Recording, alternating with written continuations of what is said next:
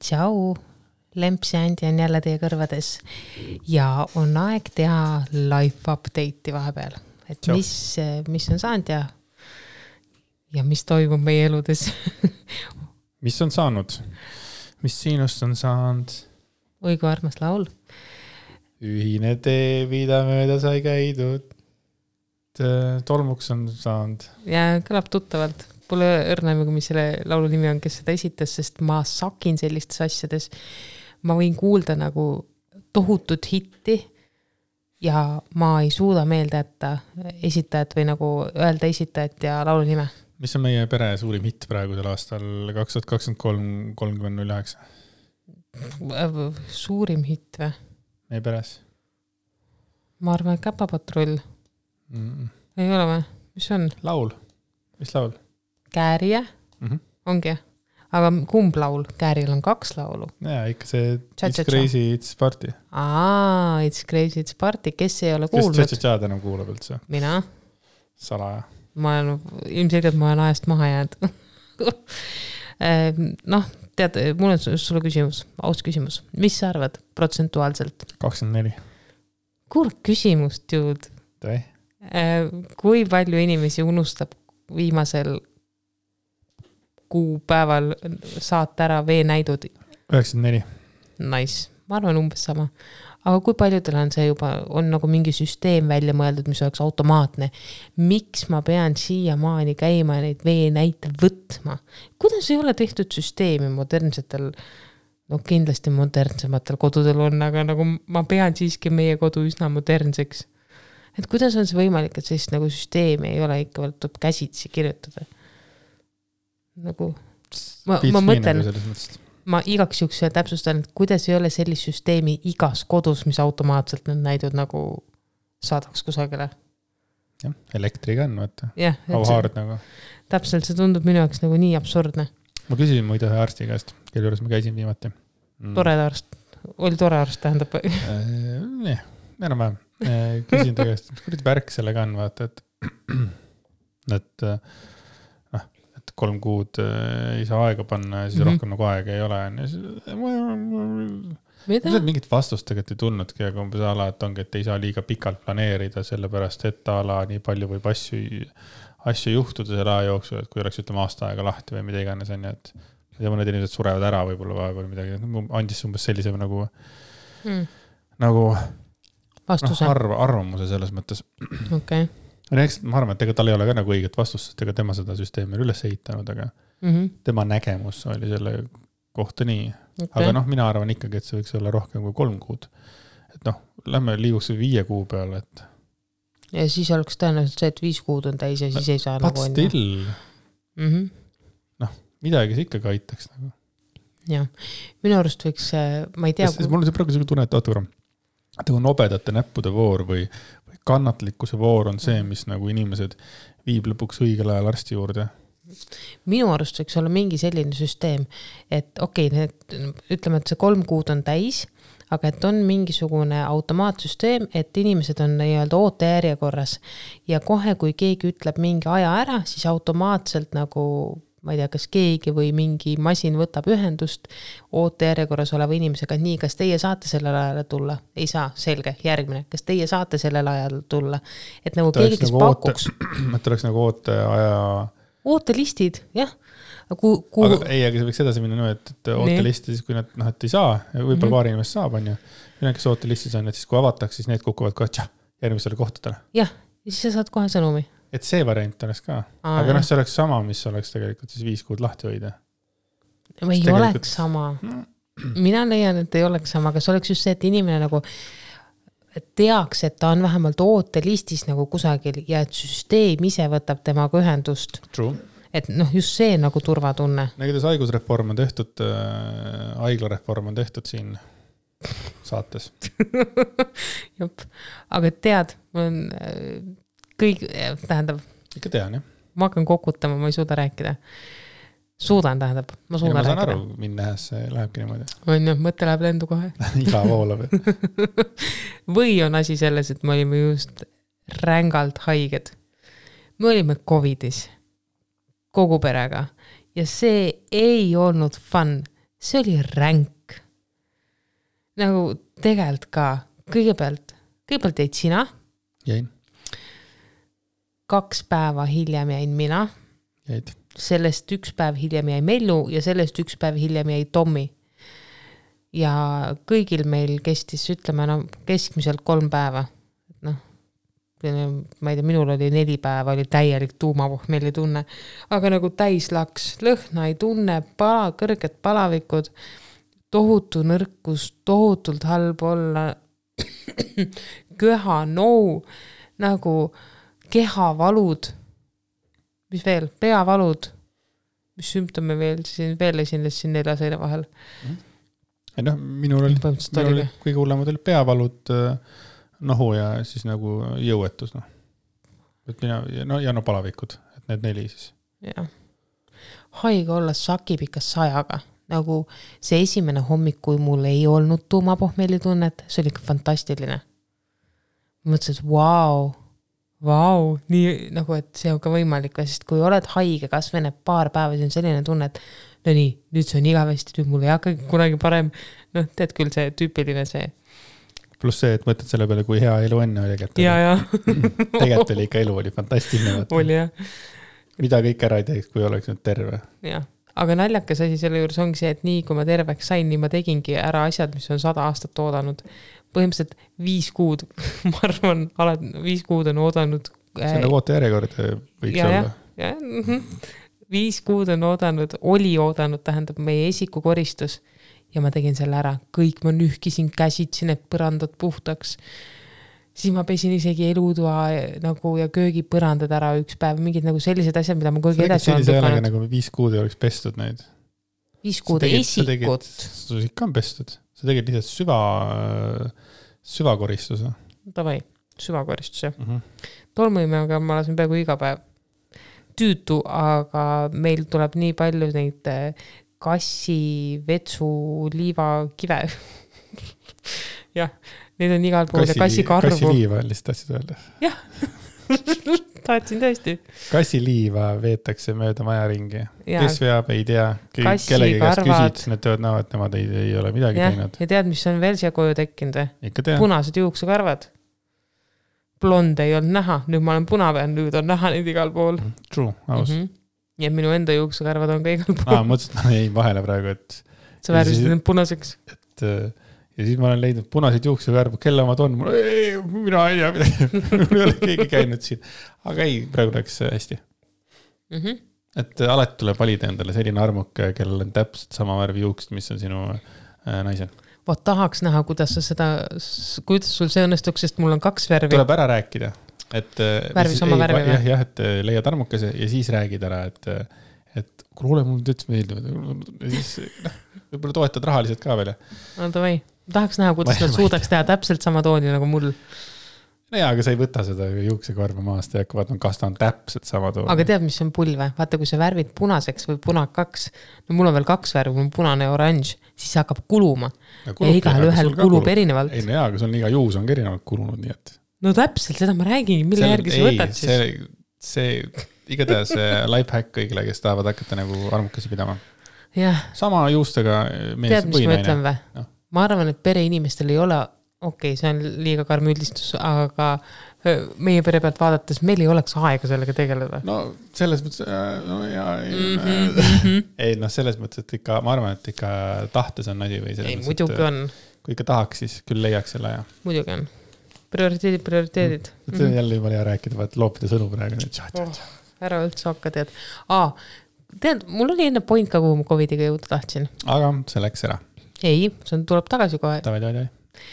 point on selles, et kui Tommy oli haige, siis äh, minul aju üks hetk enam ei töötanud, nagu no, vabandust, aju niikuinii ei tööta väga hästi praegu, aga Tommil ei läinud üldse palavikud alla, tal oli kogu aeg kolmkümmend kaheksa kuni kolmkümmend üheksa, vahepeal isegi üle kolmekümne üheksa ja siis kogu aeg arvutad, nii mitu tundi on nüüd möödas sellest ravimist ja sellest ravimist ja siis nii palju ma nüüd olen neid doose andnud. ja äh, lõbus fakt, viiekuune laps, Tommy on viiekuune, ta ei taha väga võtta seda freaking ibuprofeeni baasil seda siirupi löga, noh, seda ei ole, küünla on olemas et paratsetamool saab küünlana panna lapsele, onju, aga ibuprofeen ei ole küünlane ja ta ei taha seda siirupit. ja ma olin nagu, ma vahepeal tundsin küll, et täiesti pekkis, et nagu kuidas ma saan selle kolmekümne üheksase palaviku alla, et see nagu liiga ruttu kogu aeg tuleb tagasi ja põhimõtteliselt nagu täiesti alla ei lähegi ja laps oli vaevas ja no ma tegin ikka kõike, nagu kõike tegime, kõike üritasime, kõike tegime. aga siis üks hetk, kuhu ma jõuda tahan, on see, et ma helistasin nõuandeliinile ja ma helistasin seekord lastearsti nõuandeliinile. ma olen oma elus helistanud paar korda perearsti nõuandeliinile. on trehvanud head arst, on trehvanud kehva arsti. ma olen helistanud ükskord ämmaka nõuandeliinile, kus oli fantastiline inimene fantastiline ämmakas oli telefoni otsas, öösel helistasin, sõbralik, kõik oli hästi. see oli see hommik, kui me sünnitama läksime Tommit mina ei sünnitanud. noh jah, sa tulid kaasa. Pääneri ju. Ja nüüd, kui ma helistasin siis lastearsti nõuandeliinile, siis ma ei saa aru, miks inimesed peavad olema nipsakad. Nagu ma ei helistaks, see on ju rahaline teenus, ma ei helistaks, kui ma ise oleks tuhat protsenti kindel. ma vajasin julgustust ma vajasin lihtsalt teada, et ma olen teinud kõik endast oleneva oma viiekuuse beebi heaks, kellel ei ole ühte neeru, kellel on Covid, kellel ei lähe palavikud täielikult alla.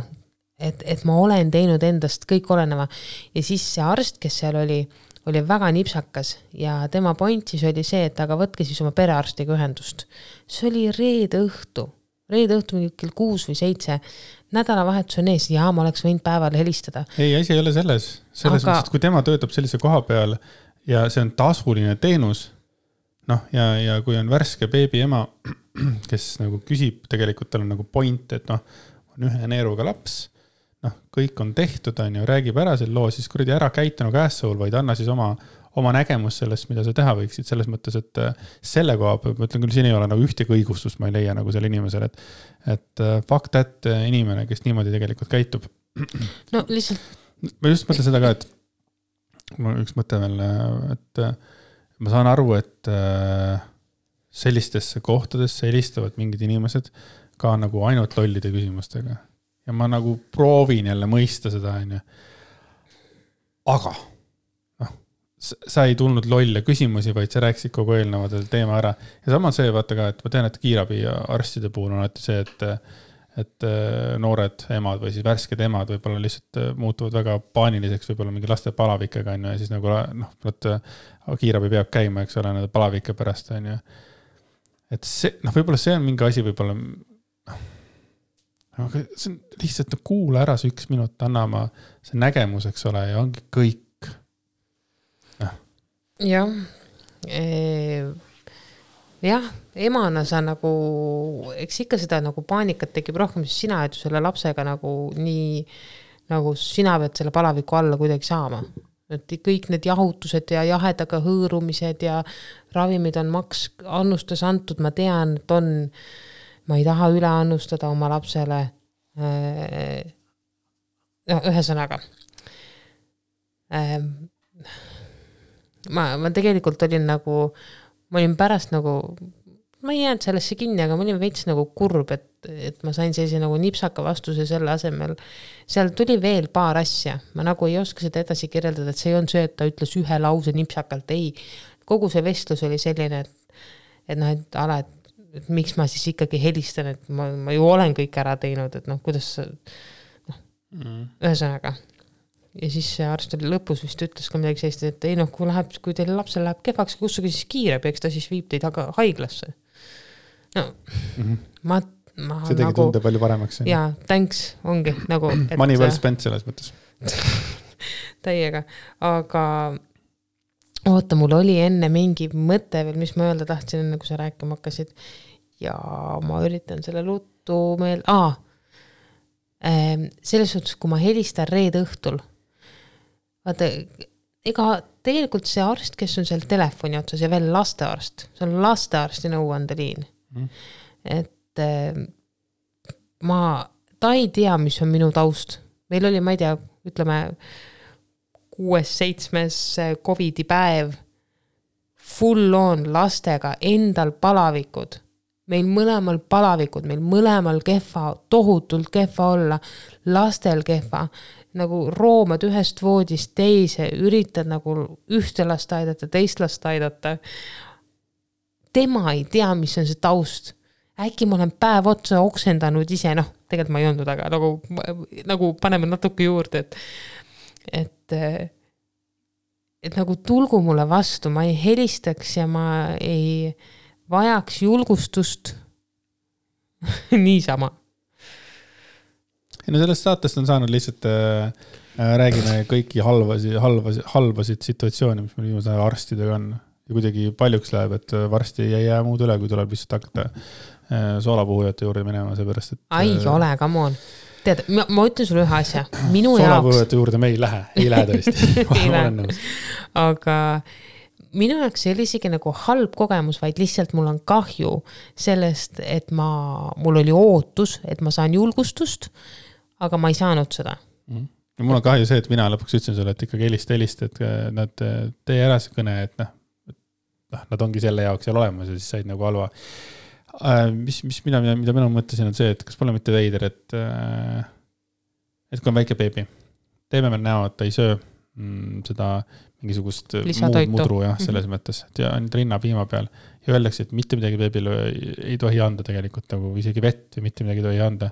aga siis, kui laps on haige, siis võib rahulikult anda talle lusikate kaupa seda mingisugust äh, paratsetamooli, mingisugust plöga, mis on täis suhkrut ja igasugust, äh, mis ja, ja, ja, ja, ja, ja, et mingisugust, mingisugust sihukest nagu pläusti, mis on täis igasugust träni aga tegelikult eelnevalt nagu tegelikult nagu vett kui sellist nagu tegelikult la, lapsed noh, ei vaja või siis noh mm. -hmm. Nad ei vaja. jah, see ja. päris ei mürgita neid ära, aga lihtsalt kui veider see on, et noh, ma ei saa öelda, et meie lapse nagu elu teine toit peale sinu rinnapiima oleks ei olnud, olnud päris oleks olnud see ibukas on ju, et õnneks sai ka midagi muud vahele, et. Tommi on saanud, Tommi on saanud lisaks rinnapiimale brokolit, porgandit, kõrvitsat ja nüüd Nurofeni see oli siis neljas. suust sisse. viies toit siis seal, siis me teame, et. Aga ega ta nagu enamusel läkastas välja. aga ma usun, et noh, midagi teeks, natuke läks ikka alla mm. -hmm. et ongi põhimõtteliselt nagu mina, nii et. jah, muide on küll, teil on äh, väga suur sarnasus. on jah, tal on juba AB tuleb. juba tuleb. AB tuleb. no tegelikult meile saadeti ehm, üks selline suurem kiri koos küsimustega. Eh, nüüd hiljuti just ja kui me juba Tommist siin rääkisime, siis me võiks eh, need küsimused läbi võtta. Miks Tommist, tegelikult see kiri on nii Tommist kui meil just. Eh, et oled sa valmis? ja ma kuulan huviga, ma ei ole seda kirja näinud. ma muide ütlen sulle kohe ära, et ma tervet kirja ette ei loe, aga tükati tükati tükati Töka, jah. tökati nii, väike ellukogu ka. mul kodus kolmene ja äsja seitsmekuuseks saanud poiss.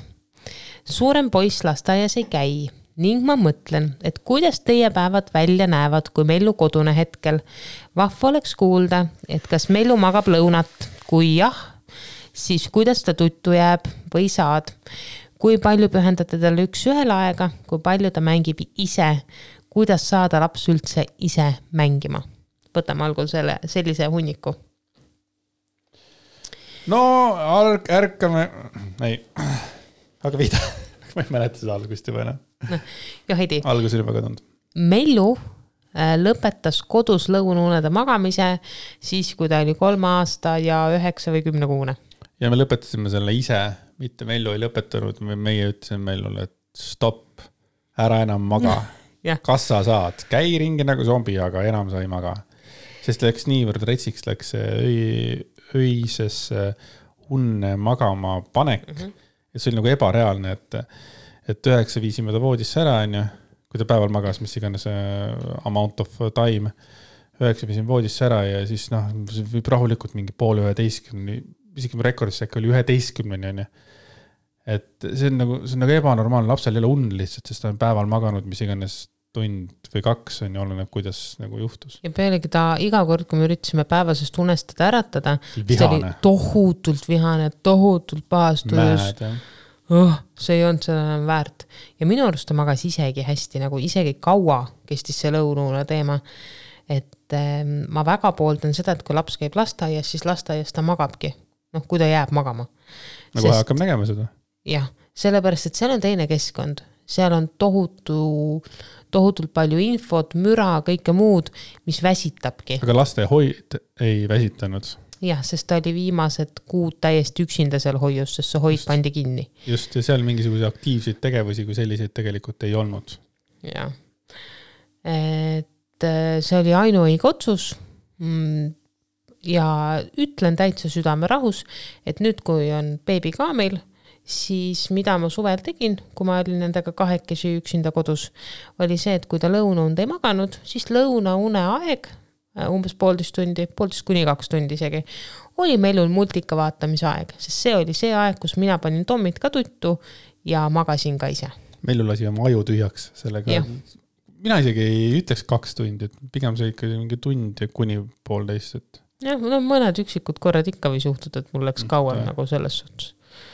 Et ega Tommi ei jää enam sekundi pealt magama. aga Mellu nüüd õhtuti, ta läheb äh, praegu kaheksa-üheksa paiku tuttu ja ta ei jää enam ise.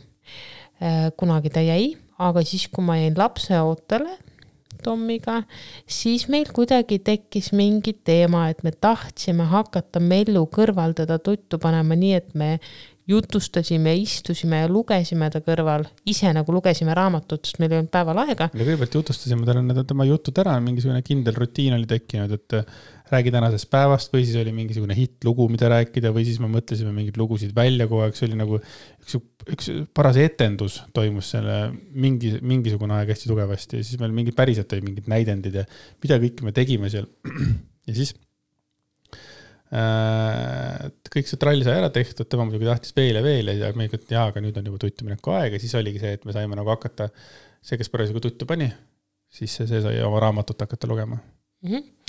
ja ma ei tea, nüüd ma arvan praegu, noh, päeval ta ei maga, onju, et ta jääb õhtul ikkagi selline, ütleme viisteist minutit kuni tund aega või? mis on Mm. mm., tund on maks olnud või? No ma võtan praegu selle järgi, no okei okay, jah, tõesti. üksikud korrad on. nüüd on niimoodi olnud, et nüüd ta on, magab meie juures praegu. tal äh, tahtis Pärast madratsit ja haigust ja nüüd ta äh, tahtis madratsit ka sinna. nüüd ta nagu, magame kõik neljakesi, aga lihtsalt meil ei maga enam meie voodis, vaid temal on siuke mõnus madrats seal täpselt seal äh, minu voodi poole kõrval. ja see praegu on läinud ülikiiresti kuidagi see tuttupanek. jah, viisteist 15 minutit umbes jah. Räägib see natuke juttu ära, kas siis nagu millegist, mis on toimunud päeva jooksul või, või mis soov tal parasjagu on ja siis põhimõtteliselt juba kõik võimerdavad seal magama. mm. -hmm. et praegu läheb väga hästi, aga eks see käibki natuke periooditi, et Mhm. mõni, mõnikord on sellised õhtud, kus tal lähebki tund aega, ja nagu kus on täis segane ja paneb hullu ja jookseb ja, ja täiesti nagu, ja ma usun, et aitab küll.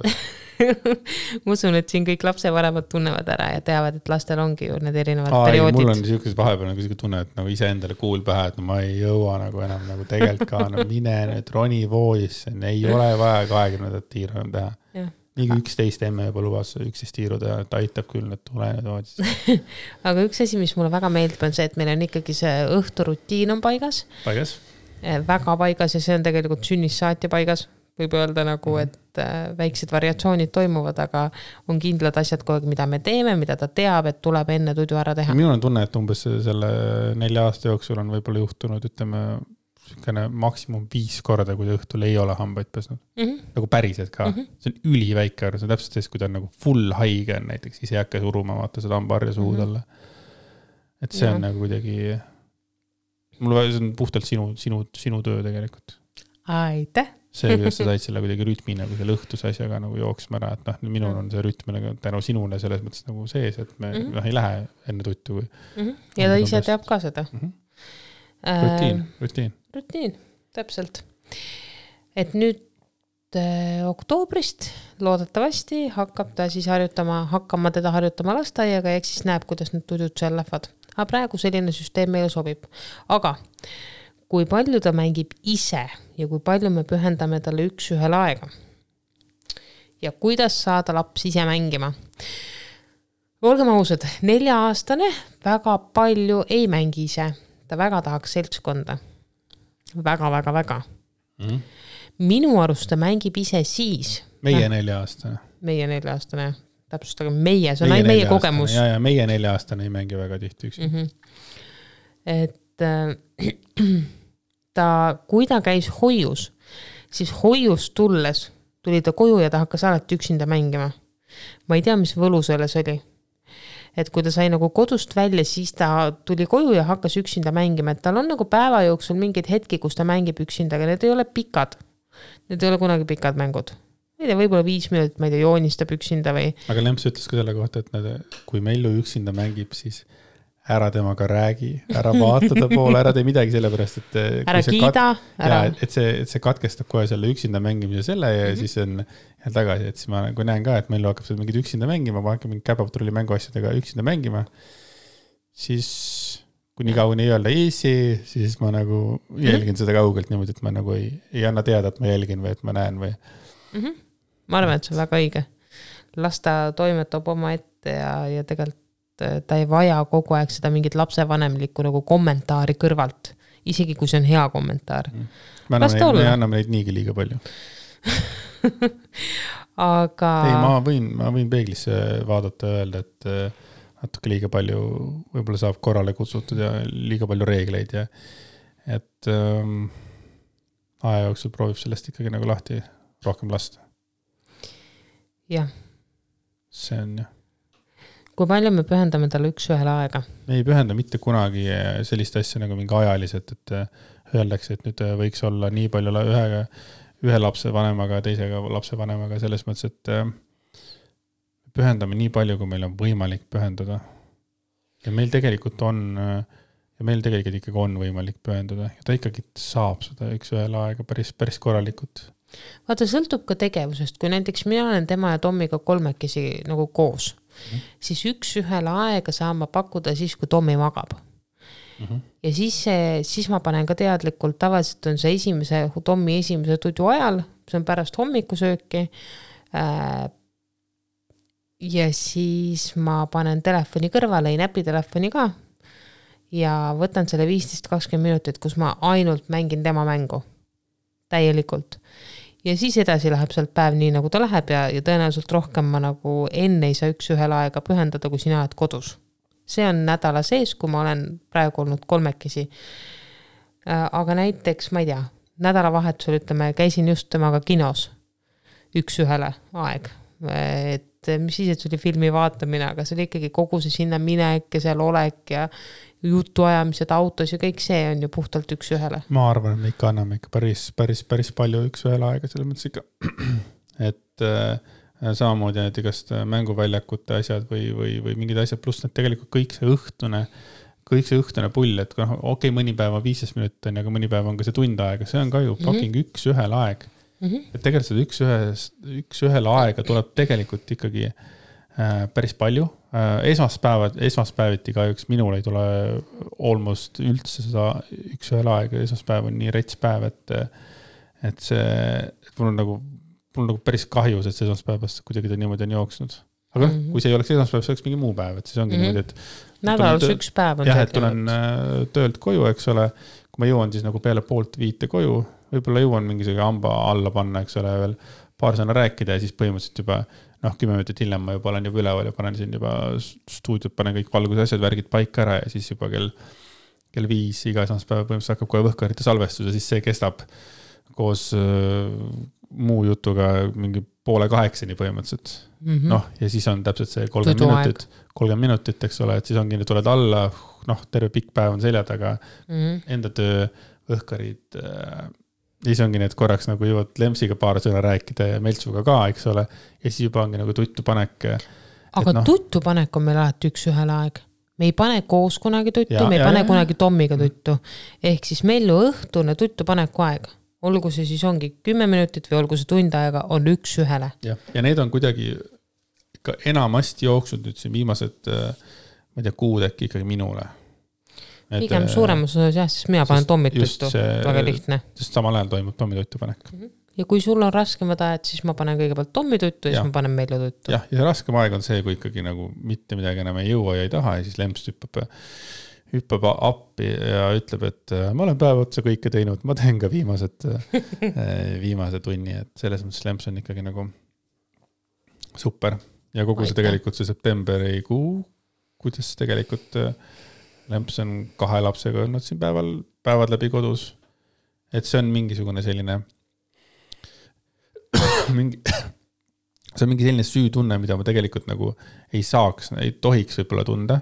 see on see, täpselt see, et ma nagu olengi nagu noh, mul on ikkagi nagu päevatöö, et ma ei, ma ei, noh, ei saa seda päris nagu ära jätta, vaata ei saa tõesti. aga see, pluss see Covidi aeg oli ka, et esimesed kolm päeva, kui mina Covidisse jäin, siis ma olin ikka pikali maas nagu ja, ja, ja noh, me kohe võtsime selle otsuse kohe vastu, et mina lähengi stuudiosse ja mitte ei hakka laule lindistama, vaid panen siia enda selle madratsi maha ja mina olingi nagu siis stuudiotoas mm. -hmm. seal podcast'i toas olin siis ja siis oligi nii, et noh, uks oli küll lahti selles mõttes, et kui Lemps ja Mellu käisid minuga rääkimas ja me ikkagi nagu kontakt, füüsilist kontakti me ei, ei omanud omavahel. ja noh, see uks oli küll lahti, et aga ikkagi selline umbes kahemeetrine vahe oli, meil isegi see distants oli olemas mm. -hmm ja esiteks äh, Lemp sai ju kõik päevad sai full on lastega, on ju, ja siis see oli juba minu teisel päeval a la hakkas sul juba kehv ka, on ju. aga noh, mina olin ikkagi veel nagu isoleeritud sellest maailmast, eks ole, aga noh, ma olin ka pikali maas mm. -hmm. ja siis oli küll niimoodi, et noh, et siukene nagu tohutu süütunne selles, et ma haige olen ja noh, loomulikult ma saan aru, et noh, ma ei ole süüdi selles, oli ju otsus ka, et me ei hakka kohe musutama, kuigi mul on tunne, et äkki peaks kohe hakkama musutama kõik koos. siis, siis saame, mida kiiremini me saame selle Covidi teema läbitud, sest tunne, sest hetkel praegu oli täpselt samamoodi nagu kõik eelmised Covidid ehk siis eelmine üks Covid, mis meil oli. mina olen haige ära. noh, ükskõik kui palju me distantsi ei hoia, jääd sina lõpuks Covidisse ja praegu samamoodi hoidsime kolm päeva distantsi ära, eks ole, kõik lõpuks riburada pidi tulid, noh kohe, ma tulen, ma olen Covidis, kohe kõik saavad kõik ma musid kätte, vaata. no kõik musitame kõik ära, et siis saab kiiremini läbi kõik, vaata. no me vähemalt üritasime hoida nagu, oli ju lootus, et äkki ei jää. nojah. jah, selles mõttes, et äh, kokkuvõttes ma tahtsin lihtsalt öelda seda jälle, et äh, lemps on ikka super. Ja, ja, ja kõik, kõik naised, kes te kodus möllate lastega Te olete superid ja kõik mehed, kes on ütleme, lastega kodus kogu aeg, teie olete superid, et see on nii rets, rets oma aja hävitav oma aega hävitav tegevus tegelikult. ükskõik kui toredad lapsed on mm. -hmm. nagu anna, anna kümme minutit, vaata, no ei saa, no ei saa ei saa tõesti. Vot aga mis sa arvad, kuidas saada laps üldse ise mängima? lükkad lihtsalt, et mängi üksi ja kõnnid minema ma ei, ma ei kujuta ette, äkki noh, meie puhul me oleme näinud seda, et kui tulevad uued mänguasjad mm, -hmm. siis, mhm. siis korraks on nagu see, aga see on nii lühiajaline ja selles mm -hmm. mõttes nagu kaif, et, et Meltsu puhul näen, näeme ka seda ära, et, et ükskõik palju neid mänguasju on, aga noh, see on korraks aga üks asi küll, mida ma olen tähele pannud, on see, et kui nagu mingid asjad, mingid mänguasjad veits kõrvale jäävad mõneks perioodiks, no a la näiteks äh, vahepeal Mellu üldse ei värvinud ja nüüd jälle on värvimised ja guašid ja asjad tulnud tagasi teemasse, siis nüüd, kui need tulid uuesti teemasse, siis ta võis küll esimesed viisteist, kakskümmend minutit olla nagu täiesti nagu keskendunult teha mingit oma asjada, aga, aga ta vajas nende tegevustel abi lihtsalt, et ta küll ise tegi täiesti, aga vahepeal ikka ta nagu värvid kukuvad ja asjad lendavad ja kõik on värvi täis ja siis, siis tal juuksed ja nägu ja kõik ühesõnaga, see on suur tohuvapohu. aga ta ikkagi nagu ise tegeles. ta värvis oma juukseid. no temal oli sellest suva, minul oli probleem sellega ja, ja üks päev värvis squashidega, lasin tal värvida, andsin Tomile süüa samal ajal ja siis vaatasin selja taha, vaatasin, kuidas juuksed eest squashiga koos ja nägu ja. no vidikaga värgis, värgis oh. eile, et siis kui need juuksed, vaata need esimesed juuksed vajusid tal sinna nagu selle paberi peale, siis mm, samal ajal tõmbas ka ta juuksed üle kui rabolit värvis, vaata on alles tegelane. et tegelikult aus vastus on see, et mul ei ole vastust, kuidas saada last ise mängima. et võib-olla vanus äh, ja võib-olla ka see, et kui palju ja mida ta saab päeval teha. et äh, võib-olla ongi see, et nüüd, kui ta läheb lasteaeda ja saab sealt nagu mingi doosi sotsiaalsust ära, siis ta tuleb koju ja ta tahabki nagu ma seda rahu. loodan seda, ma nii loodan seda, et ta, et ta saab selle doosi sotsiaalsust. jah, sest seda me näeme, et ta vajab seda, seda ta vajab tohutult jah. jah. aga ma jätkan nüüd kirjaga, siin on veel teemasid. õhtused tudurutiinid. sellest me tegelikult rääkisime. Kell kaheksa hakkame üles minema. tuleme üles ära esimese asjana äh, pissile, Mhm. tahab või ei taha, pissile ja samal ajal, kui ta pissib ja istub poti peal, siis samal ajal ma krõpitsen või lemps krõpitseb hambad ära äh, puhtaks. lisan vahele, mõnikord me peseme hambaid emme-issi toas, mõnikord Mellu toas, mõnikord vetsupoti peal, mõnikord seistes poti peal, mõnikord True istudes, mõnikord podcast'i toas, et nagu kogu aeg see varieerub, pluss Mellul on kaks hambaharja, nii et ta valib, kumma hambaharjaga ta tol päeval habesta tahab. vahepeal oli tal kaks hambapastat ka siis ta nagu, ühtede sõi kogu aeg. ja, ei see ei ole okei. ühesõnaga igatahes, jah, äh, jätka.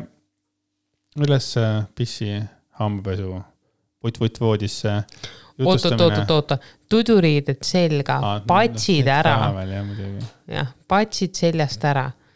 seljast ära patsid. seljast ära, jah.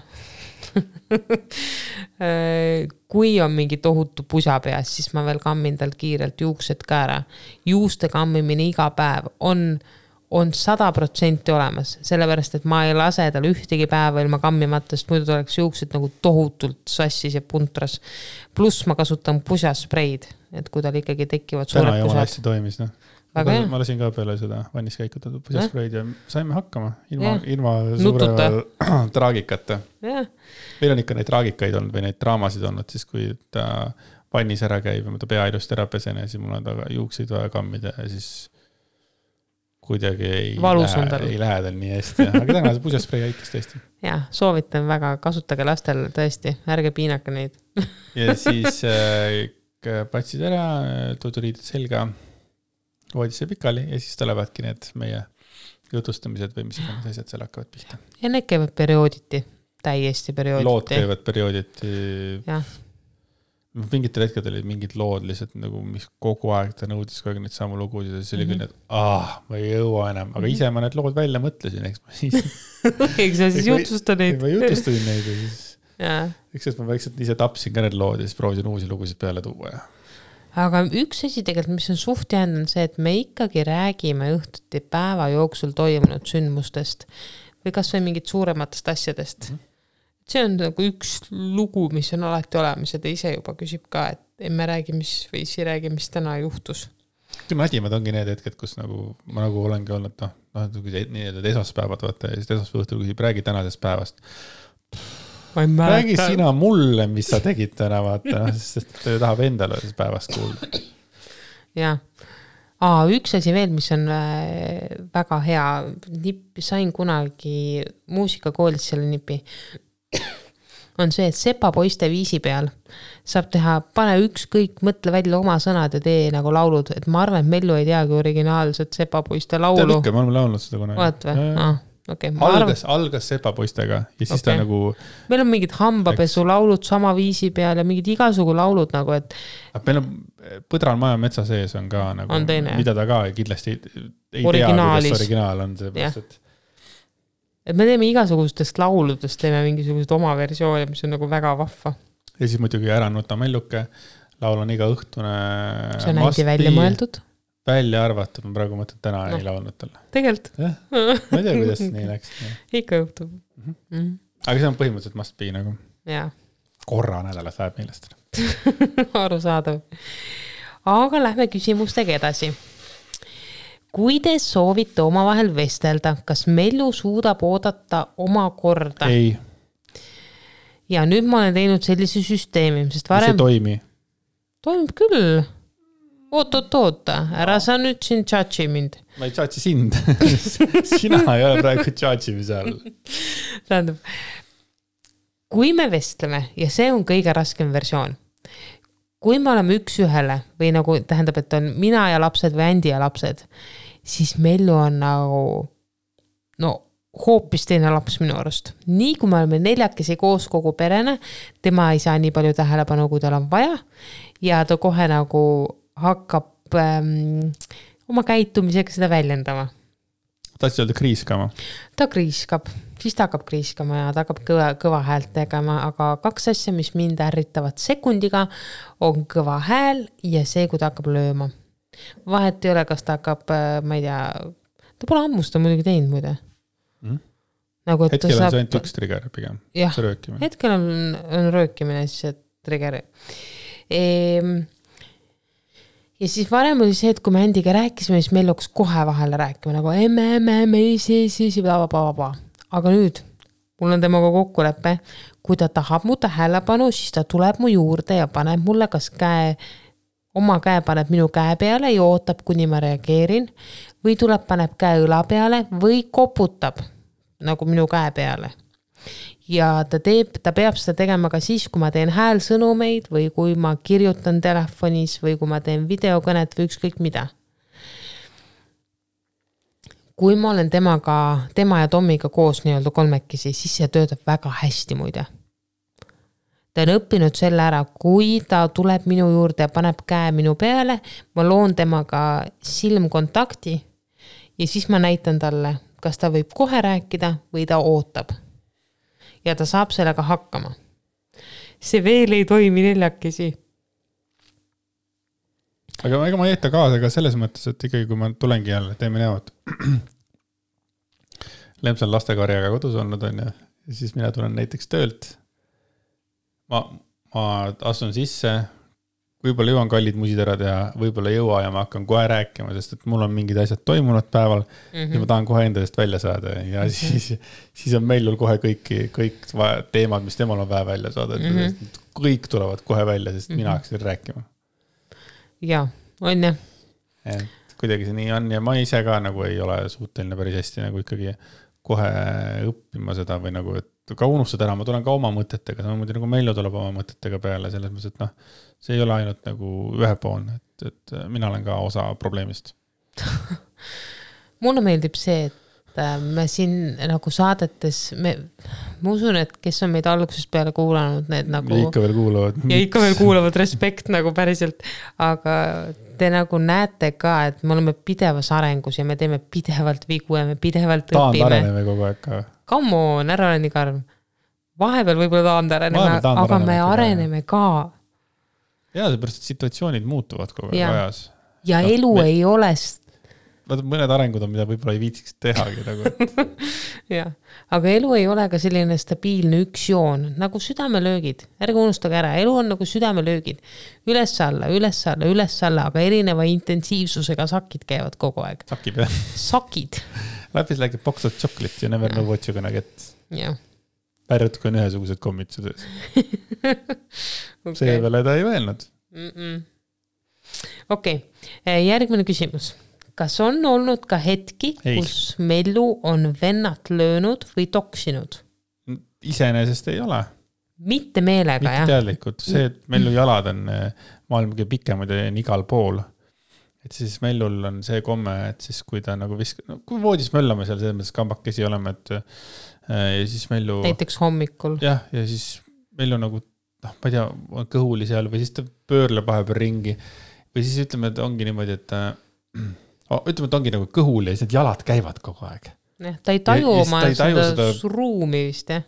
pikkust, eks ole, ja siis, ja siis jälle on niimoodi, et oh, noh, kas on napilt äh, Tommist see jalg läks mööda mm -hmm. või siis nagu kergelt puudutab, aga noh -hmm., ühtegi nagu mingisugust sellist nagu päris situatsiooni ei ole olnud, sest ma olen ikkagi oleme kullipilkudega jälginud, aga jaa, Mellu jalad on nii pikad, et nagu mm. -hmm vahepeal ta tahab nagu teha Tommile seda kalanägu, et ta lükkab põsed lükkab nagu sisse, et Tomil tekiks see kalanägu ja siis ta vahest on nagu liiga tugevalt teinud. jah, aga need ongi need liiga tugevalt selles mõttes, et noh, samamoodi kui tuleb Tomit paitama midagi, siis ta vahepeal võtab selle alla otsa eest ja lõua alt ja mingi nagu tahab nagu, ma ei tea, midagi nunnut teha, eks ole, siis ta nagu vajutab vahepeal liiga kõvasti. aga kust ta on õppinud, et see nunnu oleks, kes teeb talle seda? ma ei tea nagu, nagu midagi füüsilist, vaata, see on see nagu see vanakooli asi, see, kus põskedest võeti kinni.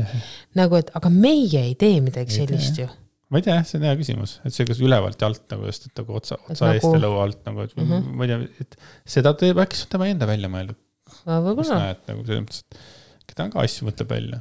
pluss veel siis see, et äh, nagu mulle väga meeldib see, et ta tahab Tommiga nagu, Tommi on talle tähtis, ta alati küsib, kas Tommi tuleb ka või siis, kui me teeme mängu, kes on armsam, siis ükskõik, kes ütleb, siis alati Tommy võidab see on nagu lahe. okei okay., mina teen nendega koos nagu mingeid oma, oma mänge. et õnneks jah, Mellu nagu Tommi peal midagi välja ei ela ennast mm kuidagimoodi, aga ma usun, et sellel on see suur võlu, et me nagu kogu aeg rääkisime, et Tommi, kui ma ootasin beebit, et ta nagu sai kaasa elada sellele, et Tommi kasvas, kuidas ta kasvas, mis ta nüüd oskab teha. ja praegu ta ka nagu ootab, et mingeid asju nagu järjest juhtuks, näiteks mul on nendega koos üks mäng, kus ma olen äh, selili. ja siis Tommi on mul siin selline ülakõhu peal istub Äh, ja siis Mellu istub mul siia vaagna peale ja siis äh, Tommi on nii-öelda kas rongijuht või laevajuht või bussijuht või lennukijuht, sõltub, mida me siis teeme. aga Mellu lõbutseb seal nagu taga, hoiab Tommist kinni ja siis ma teen neile nii-öelda seda autosõitu või nagu siis masinasõitu. see on kõva ja, ja Tommi naerab, sest tal on lõbus ja Mellu naerab, sest temal on koos tore. ja siis ma näen, et see on midagi nagu, mis neid ühendab. ühesõnaga, et ma olen nagu suutnud välja mõelda vähemalt ühe asja, ühe mängu, mida nad juba koos suudavad teha pluss äh, meile alati meeldib see, kui Tommi naerab, alati kui on, sa teed üleval mingit nalja temaga ja siis ta kuuleb all, meil on, meil on mm -hmm. mingi mäng poole või mida iganes. siis ta kuuleb, et Tommi naerab, siis ta kohe üles, et tahab kohe olla osa, osa sellest onju ja vahepeal see on maru tüütu onju, aga ta mõtles ise ühe nalja välja Tomile. ja see töötas, see töötas, see ei olnud üldse naljakas. ja, ja meie vaatasime Andiga teineteisele otsa nagu, mida ta teeb. meie jaoks see ei olnud naljakas, aga Tomile Tommi naeris. naeris ja ta mm -hmm. mõtles ise nalja välja, me saame ikkagi anname teada Meilule ka, kui hästi tegelikult ta selle nalja välja mõtles, et ta on nagu. Ta on nii tubli selles mõttes, see on nagu äge nali. jah, ja see, need on need kohad, kus me ei tohi sekkuda. ei tohi. ükskõik kui nagu peaasi, et see ei ole ohtlik, mina leian, et niikaua kui asi on ohutu, neil peabki olema mingi oma nagu side. maailm jah, ja oma maailm ja kui Mellu tahab minna venna juurde, siis ma üritan nagu võimalikult vähe kaagutada sinna kõrvale. pigem lihtsalt nagu tuletada meelde, et jaa, Mellu, sa teed nii ilusasti rahulikult, tubli, rahulikult ja õrnalt mm. -hmm et, et ta nagu, et ta tahaks olla osa vennast, vennamaailmast ja. ei, ta on tubli. on ta väga, on kogu aeg tubli ja ma ütlen see, kui esimene algus oli võib-olla ras-, rahv nagu selles mõttes mm. -hmm. aga peale seda on nagu, Tommiga on küll chill nagu. täiega. kuidas Dominikul läheb hästi hästi. jah, köhib nagu äh, vana suitsumees Covidi järgselt on jäänud. ärkab ta öösel tihti öösiti on selline lugu, et sõltub ööst. parimad ööd on olnud sellised, kus ta ikka kolme tunni kaupa magab ja siis sööb. aga nüüd pärast haigust, nüüd on jälle selline, et ta tahab ikka minu küljes magada. ehk siis ta magab nagu mul täitsa kaisus, äh, kuigi ta voodi on vastu meie voodit avatud ähm, ja siis mõnikord ma annan rinda poole tunni tagant, mõnikord ma annan kolme tunni tagant, ehk siis see sõltub, aga üks suur asi, mis on muutunud. esimesed kolm eluaastat, eluaastat esimesed Tommi kolm eluaastat, no väikene mingisugune ennustus tuleb siit. kuule, panga, pane pihta. ei, ma tahtsin öelda, esimesed kolm-neli elukuud, sorry ähm,. ta sõi mul ainult niimoodi, et ta äh, kui ta rinnast haaras, siis ta keha oli mul nagu kaenla all, ma ei tea, kas see on, kas ma ütlen õigesti, kui see on äkki jalgpallivõte? suur küsimärk, sest ma ei tea, kas ma räägin praegu tõtt. Anyway, siis nelja kuu pealt, siis mis sa teed, Andi siin laamendab samal ajal, mul viskab mingeid pastakaid ja pliiatseid maha. Anyway, ma jätkan äh,. siis järsku nelja kuu pealt Eh, mina ei mäleta, et nelja kuu pealt oleks olnud mingit hullu uneregressiooni, nagu kõik räägivad, et on. aga mis muutus, oli see, et ta enam ei, eh, sellesse võttes enam ei söö üldse nagu null, ta ei taha üldse enam selles vist jalgpallivõttes süüa ehk siis nüüd ta tahab, et ma toidaksin. põhimõtteliselt ta tahab, et ma söö-, ei, tema on ikkagi härrasmees, ta teeb rugby kukele, rugby. Rugby rugby võttes see. aga vahepeal ta võtab nagu see, nagu judo võttes tahavad Sa ikka, ikka nii jobu. rugby, rugby võtta. I love you, aga ma tahtsin jõuda selleni, et ta nüüd sööb ainult niimoodi, kui ma olen pikali. ühesõnaga, et ma saan nagu pikali teda toita, ma ei pea enam tõusma istuli öösiti. Ja joh, Heidi, kui hea see on, nagu unekvaliteet kohe tõusis, nagu kohe, et äh, minu pärast olgu kasvõi mul täiesti kaisus ja nagu vastu mind ja tehku, mis ta tahab, aga ma saan pikali olla. see on ikka ränk, kui sa pead öösel kogu aeg istuma tõusma, et beebit toita. True, true. ja sina tead sellest ilmselgelt väga palju. aga meil oli üks väga raske oli esimene Tommy Covidi öö, see oli rets. see oli Jah. tõesti rets. siis ta ei maganud põhimõtteliselt. et nagu tulevad kohe mälestused äh, Mellu rasketest äh, haigusöödest. Mm -hmm. aga teine oli kohe pale- palju parem, seepärast et nagu hullemaks enam minna ei saanud. aina paremaks. Ehm, kas mul on, ma mõtlen korra, kas mul on nende dissitamiste ja asjade kohta veel midagi, aa, muide nelja kuu pealt juhtus ka mingi selline huvitav asi, et nüüd mul läksid rinnad pehmeks. kuni neljanda kuuni mul olid rinnad äh, nagu, kui ma ma ei. saa kunagi aru kas see on padi või rind. kukele, kuula nüüd, see on tähtis jutt. varem teadsin nagu, ja, jah mm.. näed, sa ajad mul mõtte sassi. sa jäid mõtlema lihtsalt äh, padja või rinna peale. muidugi jäin. muidu sul on nagu õhupallid. kuule, kas sa saad, lase mul nüüd rääkida. ei, tegelikult mulle meeldib, kui sa krutskit teed. neljanda kuu pealt siis, stopp, neljanda kuu pealt mul muutusid rinnad pehmeks, et isegi kui ta ei söö siin kolm tundi, siis rinnad ei lähe enam kivikõvaks, mis on väga tore. Ehk siis rinnad on muutunud pehmemaks ja lödimaks aga mul on hea meel selle üle, enam ei ole nii vaevas ja vasospasme ei ole enam ammu üldse. nii et kõik on kuidagi nagu loomulikumaks läinud. et eh, on palju asju, mida ma Melluga ei mäleta, et oleks olnud.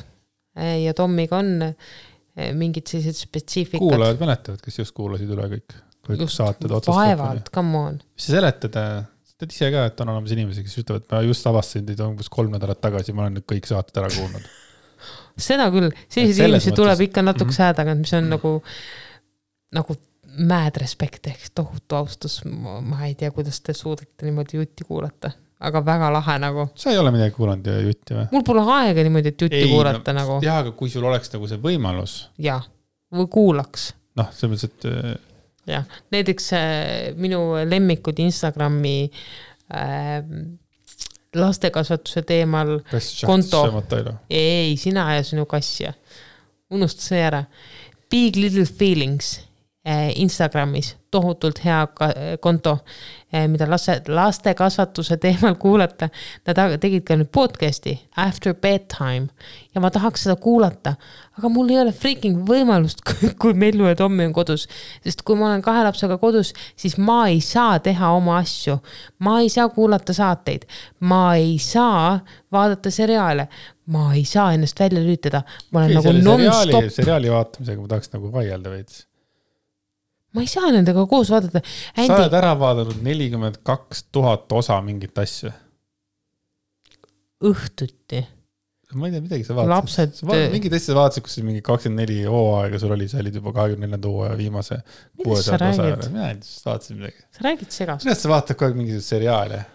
õhtuti, kui lapsed magavad, mitte siis, kui ma nendega olen kolmekesi päeval koos, kuu, koos, ei süüdista sind seriaali vaatamises, aga sest ma ei vaata on, ei, lastega. aga see on see, et eh, inimesed räägivad, et ei ole aega, onju, ja siis on täpselt sama, et eh, aga mingil põhjusel screen time on kolm tundi, vaata. tead, miks mu screen time on kolm tundi, nüüd tuli meelde, mis ma tahtsin öelda. Tommiga on hakanud tööle, varem ei töötanud, viimased kuu aega on valge müra, white noise, iga kord, kui ma teda hakkan tuttu panema, ma panen white noise'i tööle. Spotify'st. Spotify'st, polegi ime, et siis screen time on. Spotify, see ei loe screen time'i alla. kui screen on lahti küll, siis loeb. miks ta lahti on? vahepeal on. selles mõttes, et äh, mida sa seletad? aga meil on nüüd vähemalt eraldi Spotify'd. tähendab, meil on nagu üks konto nüüd, aga meil on Premium kaks, duo.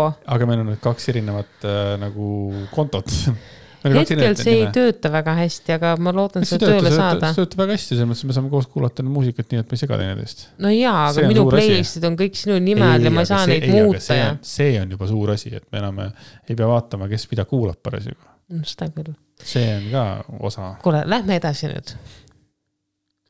Kas on plaan ka viiplema hap- hakata? ja, Ma me juba juba, juba viipleme, juba Mello tuletab meelde selliseid lihtsaid äh, asju ah,. Tommiga vist ka juba tunneb ära selle söögi äh, sinu puhul.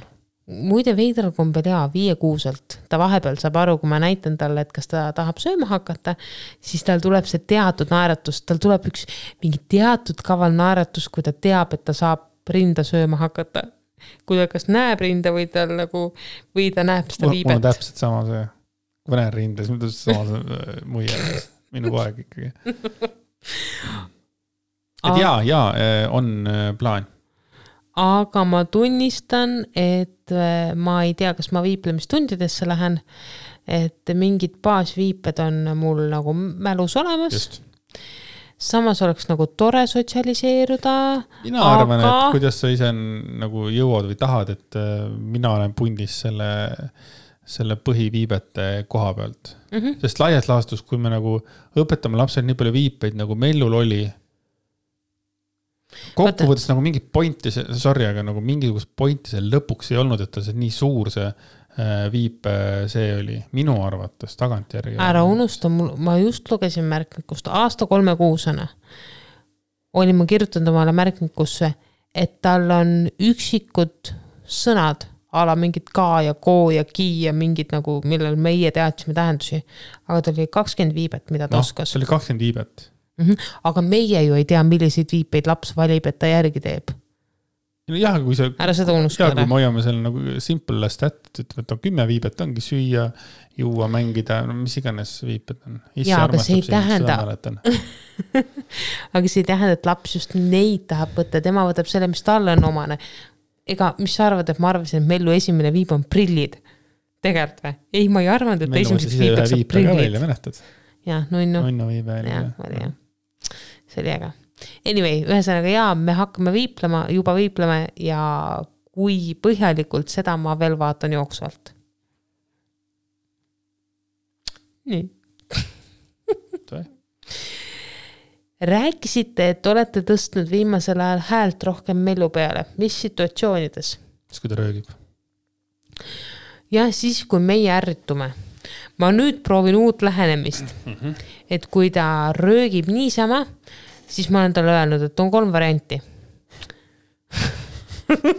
kohutav vaene laps on ju, kuidas ta neid asju meeles peab. reeglid, reeglid, reeglid, aga number üks asi, kui on võimalik, siis ma lähen minema. Kui tema röögib, siis mina ärritun, see on minu probleem, mina lähen minema. number kaks, tähendab, jätame lapse üksinda nii edasi. hullult hea on ju, ei, aga see ärritab mind ja minul on vaja minna rahunema sellest ja mitte ainult sind, et mingil põhjusel me mõlemad oleme selle, selle koha pealt hästi õrnad. Mm -hmm. et see Kõvad röögid. nagu põhjuseta röökimine nagu, me oleme nagu kogu aeg üritanud lapsele selgitada, et, et noh, kõva häält ja karjuda, röökida võiks nagu siis, kui nagu on päriselt nagu põhjus. Või kui on õige koht, näiteks ma ei tea, a la te sõidate kahekesi autos, panete muusika möörigama, laula kõva häälega, tee neid aga see lihtsalt, see lihtsalt karjumine mingitel põhjustel, noh, tema jaoks ei ole lihtne karjumine, sest noh, tal on mingi põhjus selle jaoks, aga, emotsioonide aga jätka, jätka selle teema arendusega, et nii, oota, esimene on, et ma lähen ise ära, teine on see, et kui on selline situatsioon, kus ma ei saa või ise või Tommit ära viia, siis ma tõstan tema eemale. selleks, et tema kõva hääl ei ärritaks meid või kasse. ja kolmas variant on see, et ma hakkan jonnima. ei oota, sa oled mul praegu mõttes asju, kolmas variant oli ka veel. aga ma jah, hetkel ei tule meelde. no mina igatahes vahepeal hakkan ka jonnima, sest kui ise olen nagu üliväsinud ja nagu võin endale ja kõik võivad mulle tuhat korda rahulikult rääkida, kuidas peaks olema, kuidas alati tuleb jääda, jääda igas situatsioonis rahulikuks ja kõik see ja see ja see. teate, nagu kui sa oled see vanem, kes on suutnud jääda igas situatsioonis rahulikuks, siis sa oled nagu, no sa oled ikka super vana. milline enesevalitsus, milline enesevalitsus, meie oleme supervanemad, aga no kurat. närv jääb vahepeal. kuskil ikka on need piirid ja, ja need piirid tavaliselt tulevad välja just siis, kui me oleme ise üliväsinud. Ja kõige halvem variant on see, kui me oleme mõlemad üliväsinud. et noh, positiivne variant on see, kui noh, tõesti, et võib-olla üks on, hakkab jonnima või nagu saab kurjaks, onju, aga teine on nagu see. teine võtab üle, jah. teine võtab üle, onju. Aga see, kui me mõlemad oleme nagu täiesti teed beat, vaata. see on rets nagu. on tõesti. aga äh, me igapäevaselt tegeleme sellega selles mõttes. ja proovime olla paremad. Mina olen näinud, ma ei tea, kas sa oled sellega nõus, aga mina olen näinud see, et minul, kui mul viskab katus ära, siis ma muutun hästi nagu järsuks ja karmiks ja aitab, lõpeta ja, ja nagu sellised asjad ja sinul pigem tuleb selline nagu lapselik jonn sisse ja sa tahad nagu noh, samaga vastata ja, ja ma ütlengi, et see, see jonn nagu, mm. -hmm. Et meil on nagu jonn, erinevad need nagu, ei no ma võin kurjaks ka saada. muidugi, aga ja see jonn, jaa, absoluutselt, ega ma ei taha jonnida. Come on. ütlen, ega ma ei taha jonnida, päriselt, kui ma kõrvalt näeksin seda jonnivat täiskasvanud meest, see ei ole nagu hea. mm. -hmm. aga jonn tuleb peale, tuleb jah, tegelikult ka. jah. Jah Et-, ühesõnaga, et me pidevalt nagu õpime, et me kogu aeg peame iga, see on igapäevane võitlus. reaalsus on see, et, et see ei ole nii, et ühe korra otsustad ära, et davai, ma rohkem ei tee, ma rohkem ei lähe närvi, ma rohkem ei, ei no üheksakümmend viis protsenti saadki hakkama sellega. jah Jah.. ja siis on need viie protsendi päevad, kus nagu ei saa hakkama iseendaga. ma ei saa oma emotsioonidega hakkama, mina lähen närvi, aga laps kannatab ja ma lähen ja palun lapse käest vabandust pärast. aa, see teema meil ikkagi toimib. kogu aeg tegelikult. et see, et me ikkagi hiljem anname teada, no nii kiiresti võimalik. et me eksisime. oo jaa, see on suur oskus äh, lapse ees vabandada, sest ma usun, et, et läbi selle laps õpib ka ise vabandama. loodame. noh. Jah. jah, eks, eks näeb, kuidas see nagu asi läheb või ei lähe. Mm -hmm. Et no eks laps vabandab ka siis, kui ta teab, et tal on vaja millegist nagu off the hook saada. et see ei ole nii must ja valge, et ta vabandab alati siiralt. meie Aa. võime, meie võime siiralt vabandada, aga. muidugi, come on, ta on nelja-aastane. see on see, et mis see vanus oli, kuni 23. kaheksateist või kakskümmend üks või mis see vanus oli, kuni aju areneb nagu okei, ma ütlen enda suvalisi numbreid. ma tean, sa ütled alati suvalisi numbreid. aga noh, aju areneb äh, kaua? kaua. et me ei saa eeldada, et ta on väike täiskasvanu. Ta ei ole. Ja kui palju on hetki tegelikult, kus me automaatselt alateadlikult ootame, et ta oleks, et ta käituks meie standarditele vastavalt, aga see ei olegi reaalne, seda, see, eriti need, kui oh. reegleid on sama palju nagu on piiblis lehti, nii et noh, ole nüüd, ole nüüd. Me ei ole mingid ei maniakid, Andy. olegi, vahepeal on tunne lihtsalt nagu, Et et, et me oleme- kogu aeg on mingisugune nagu asi nagu, seda mida tal on vaja nagu jälgida, vaata. no ja Ja ta no ei saa ja- käia ja- ringi peata kanala ei no aga ilmselgelt beebi tulek ikkagi seda, seda karjumist nagu süvendas. Mhm. see süvendas see, et, et noh, varem, kui ta karjus, see oli häiriv, onju, aga nüüd beebiga on nagu, see on nagu max level häiriv, sellepärast et nagu just, just see, et nagu beebi on just tuttu saanud või noh, mida iganes või see, kuidas Tommy ehmatab või no kõik need Mhm. asjad, onju. ja see nagu ajab ennast ka kohe nagu, Mhm. Noh. ja näiteks, kui ma olen näinud nagu vaeva pool tundi, et panna Tommit tuttu, lõpuks jääb tuttu, ta magab seal ühe minuti ja siis tuleb mingi kõvem heli. ja siis tal on silmad lahti ja siis mul, ma tean, et davai, nüüd mind ootab ees järgmised pool tundi, et teda magama mm. uuesti saada. et noh, paratamatus, on ju. Aga teistpidi jälle üks asi, mida ma olen jälle märganud, kui me oleme kolmekesi temaga, siis mina olen kurja juur lihtsalt. ei ole, aga mingi dünaamika muutub küll, kui me oleme kõik koos. enne seda ma olen näinud. jah, et sina ei, sa ei ole kurja juurde, lihtsalt dünaamika muutub. küll me leiame ka sellele mingisuguse lahenduse mingi periood, aga ühesõnaga, et Mellu tegelikult hakkab rääkima sosinal, kui on Tommi tuttu paneku aeg ta, ja ta tuleb jälle ja ta koputab mul õlale ja ta küsib, kas äh, noh, et mida ta tohib teha samal ajal, kui ta, kui ma Tommit tuttu panen no.. mm. -hmm. et ta on nagu tohutult tubli ja tohutult arvestab ja ta tuleb ja räägib sosinal ja emme, kas ma tohin seda teha. ja emme, tule aita mind ja kui ma ütlen talle, et noh, ma ei saa neid, ma ei saa tulla praegu, siis ta saab aru ja ta ei hakka röökima ja ta ei hakka jonnima. Et nagu see, see selline nagu pidev seletamine, pidev abistamine, et noh, ta iga päevaga muutub iseseisvamaks, järjest rohkem paneb ise riidesse, aga eh, see on ka see koht, kus ma nagu, mul tuleb endale meelde tuletada, et, et ta on laps, et isegi kui ta muutub järjest iseseisvamaks, siis ma vahepeal teadlikult aitan teda. a la käisime täna mitu korda käisime väljas. poistega rä- rannas. valanga, taranga, tarada, ma isegi ei tea sõnu. Anyway, aga lugu on hea. ja lõpuks õhtul, kui me käisime viimast korda väljas, siis äh, ma ütlesin talle õhtul, et tead, Mellu, ma panen ise sinu eest asjad ära, et sa oled nii tubli olnud, et äh, sa oled päev otsa ise pannud kõik asjad ära. ma panen ise sinu eest äh, jalanõud riiulisse, jopenagisse. Et lihtsalt väike meeldetuletus lapsevanematele, et vahepeal aidake lapsi, sest see väike abistamine võib temal olla nagu väga suure tähendusega et see väike tõuge, see väike toetus, et ta ei pea sada protsenti tegema kõiki oma asju ära ja et me märkame seda, kui nagu osavaks, iseseisvaks nad järjest muutuvad.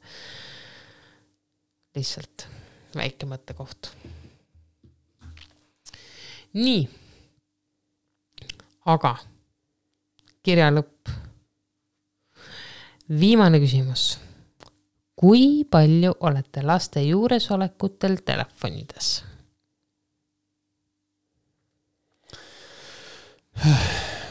liiga palju äkki. ma tahtsin täpselt sama öelda. sest kuidagi on see, et me ei Nagu- see ei ole niimoodi, et me nüüd istume nüüd, kohe teeme Mm-mm. selle selgeks ära, et me nüüd istume neljakesi oleme seal ühe diivani peal, eks ole. ja siis kõik me istume me Lempsiga nagu telefonides ja. Mellu vaatab kurva näoga pealt, et kus mu vanemad on, et äh, ajud jooksevad neil tühjaks. ei. aga, ja siin on see aga. siin on see aga jah. siin on see aga näiteks, ütleme, et me oleme neljakesi koos ja siis me räägime midagi ja siis järsku ühel meist on see, et oota, ma vaatan telefonist ära mingi asja. siis sa vaatad nagu sa või ma, vahet ei ole kumb. vaatame see kolmkümmend sekundit kuni üks minut ära, telefon läheb kõrvale, me räägime uuesti edasi. ja siis järsku on ala teisel mingi, et oota, ma panen selle kalendrisse kirja. või oota, ma lähen nüüd äh, vaatan selle asja ära või äh, oota, ma käin vetsus ära, ma ja siis võtad nagu telefoni kaasa. Et nagu kuidagi sellised nagu, ma nimetan neid nagu veits vahe mingid, ja igatahes Nagu- me, me selles mõttes, me, me ei kõnni nagu niimoodi, et kui me läheme perekonnaga jalutama, et see ei ole niimoodi, et meie laps jookseb üksinda ja vaatab, et kui, et noh, et, vanemad istuvad telefonides, sellist asja ei ole. mm. -hmm. sellist asja ei ole. me ja, ja võtame ole mõlemad,, aga me ikka võtame vahepeal aega, et nagu telefonis olla. vaata, üks vahe on ka see, et mina mina vaatan telefoni palju siis, kui ma tegelikult Tomile tissi annan. siis on mul telefon, sest ma panen selle valge müra käima ja siis ma nagu samal ajal nagu, kuna Tommi on tissi otsas, siis ma saan scroll ida ka. ma rääkisingi sulle ennem, et valge müra pärast on ka no, jah, aga noh, a la sina vahepeal paned, sina paned rohkem endal saateid kõrva mängima, kui sa nagu tegeled köögis mingite asjadega, näiteks teed mm -hmm. süüa. sul on klapp, üks klapp kõrvas, üks kõrv vaba, aga sa oled nagu telefonis. siis sa vahepeal nagu noh, vaatad ka seal on ju mingeid asju, mingeid uudiseid, täiesti normaalne. sa, sa nagu oled oma, oma maailmas tollel hetkel veits sa oled nagu olemas meie jaoks, aga sa oled ka nagu kasutad võimalust, väga okei okay.. aga kui meil on see nagu, kui me võtame selle aja, et perega olla koos, siis me ei ole kumbki nagu telefonid ees, küll aga siin ongi see, mis ma enne ütlesin, me nagu vahepeal võtame telefoni või tuleb ühel meelde see, et oh, kuule, ma tahtsin sulle ühte laulu lasta, mingi uus laul on tulnud välja no siis me paneme telefonis selle laulu mängima, Mellu on ka kohe, et oo näita pilti, näita pilti. et see on see koht, kus ma tunnen, et võib-olla meil on seda nagu liiga palju. Just nagu sa enne ka ütlesid. et me nagu krabame telefoni nagu iga väiksema nagu mingi lisaks, mulle meeldib alati, kui muusika käib kuskil mingisugune ja siis, kui muusika käib, siis on nagu see, et siis ei ole isegi meie telefonis, vaid siis see on nagu Mellu jaoks mingisugune ahvatlus hakkab pihta. mm. -hmm. Ja see on see, mida mina ei vaja. ja siis oma mingeid asju ja siis lõpuks on nii, et kas sa saad, et noh, see see ei ole nagu päris see, et meie oleme telefonides, vaid see meie telefoni mingi tegevus trigerdab selle väikese lapse aju üles, nii et ta tahab saada oma telefonidoosi. Mm -hmm. tema telefonidoosi ongi see, et saab Spotify's oma lugusid valida, klõpsida või siis on, vahepeal saab äh, vaadata foto, fotoalbumeid sealt äh, telefoni, telefonist. ja sinuga, sinu telefonis on alpaka ka, nii et noh, alpamängud jah. ühesõnaga jaa, ma arvan, et see on see koht, kus me nagu vaatame liiga palju. Ma ma olen sellest varem ka rääkinud, selles mõttes, et nagu telefon äh, on ikkagi käe küljes. mm. -hmm. kahjuks jah, nagu kogu aeg tuleb, ma ise jäin praegu mõttesse, et kogu aeg tuleb mingisugune asi meelde, et oh, seda oli mul vaja vaadata, oota, ma vaatan nüüd selle ära, oota, mul tuleb see asi ära vaadata, om, keegi kirjutas, ma nüüd vastan vanaemale, et kas aga ma siis, saan või ei saa aga või siis, kui no ütleme, Meilul on see teleka vaatamise aeg, kui ta vaatab käepäevatrulli, siis ei ole mingit probleemi, et me oleme seal kõik diivani peal ja meie oleme omakorda ka ekraanides. et sellist asja küll juhtub, aga see on seotud sellega, et äh, laps on ekraanis. Siis oleme meie ka, siis on meil on nagu ka nagu free pass, vaata.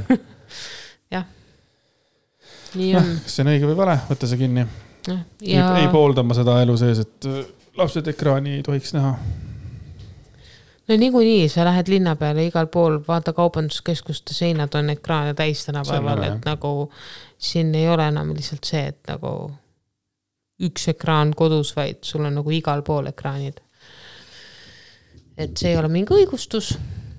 Aga nagu Natukene me oleme ka varasemalt öelnud, me ei saa kasvatada oma lapsi tänapäevases maailmas nii, nagu meid kasvatati.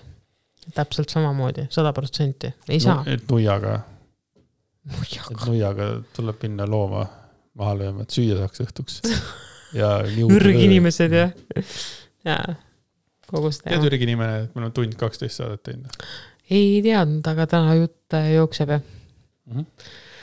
äh,. aa, nii palju ka, Mellul oli adenoidi topp ära, kõik läks hästi, ta on hästi taastunud. Mm -hmm. ise jäi haigeks Covidisse. ja siis haigeks Covidis jah, nädal aega, good times, ei olnud nii paljugi. vähem jah. pool nädalat, good times ja Covid. aga me taastume Covidist, me oleme saanud ikkagi selle seljatatud ja äh, nüüd, kui hakkab oktoober, siis äh, Mellu ootab juba põnevusega ammu Halloweeni ja see aasta me läheme Halloweeni jooksma. nii et eks siis vaatame, mis oktoobri saadetest nüüd veel siin jutustada on. põnev, põnev, põnev. aitäh, et olemas olete. tulge järgmine kord jälle. täiega tore, et olemas olete ja kirjutage meile küsimustega kirju veel, see on nii tore. täiega tore. Teiega. olgu, ma olen väike happy papi praegu. ole, olgu, tšau. tšau.